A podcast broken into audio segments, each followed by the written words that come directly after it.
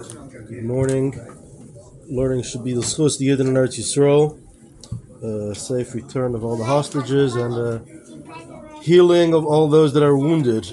Um, continuing along the topic of the Rebbe's mitzvah campaign to put on tefillin and some of the halachas related to that.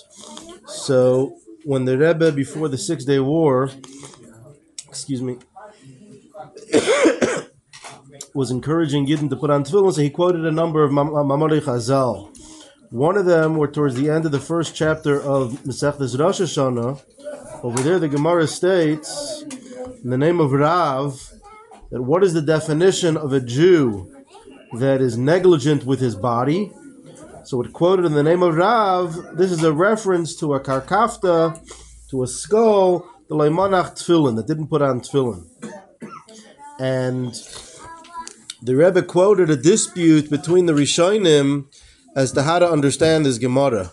Some Rishonim, such as the Rosh, the Rebbe said, um, and perhaps a couple others, um, but in the Rebbe's view, this was a minority opinion, held that even if a person once in his life um, um didn't put on tefillin, he's already considered a Paisha Yisrael.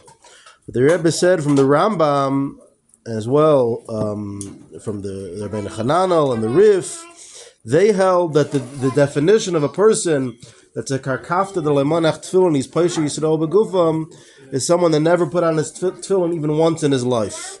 And the Rebbe said, based on that, we see how powerful it is even to get a yid to put on tefillin even once, because you already take him out of this category of someone that's that, that, that wouldn't no longer be a karkafta, a skull, the lemanach tefillin, and uh, and and and and you you you uh, you can uh, take him out of uh, of a very bad category, which Sifrei Kabbalah associate with someone that doesn't have a place in Oilam Haba and it's not going to be Zechet Tchias Amesim. So we see how powerful tefillin can be.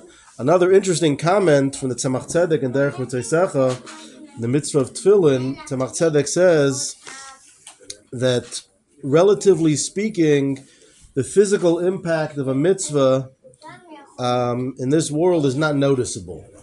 Um, the one exception to that would be, or at least one of the one of the major exceptions to that would be the tefillin shel roish. That the impact, the spiritual impact of putting on the tefillin shel roish, it's a noticeable impact in the world relative to other mitzvahs. Have a great day.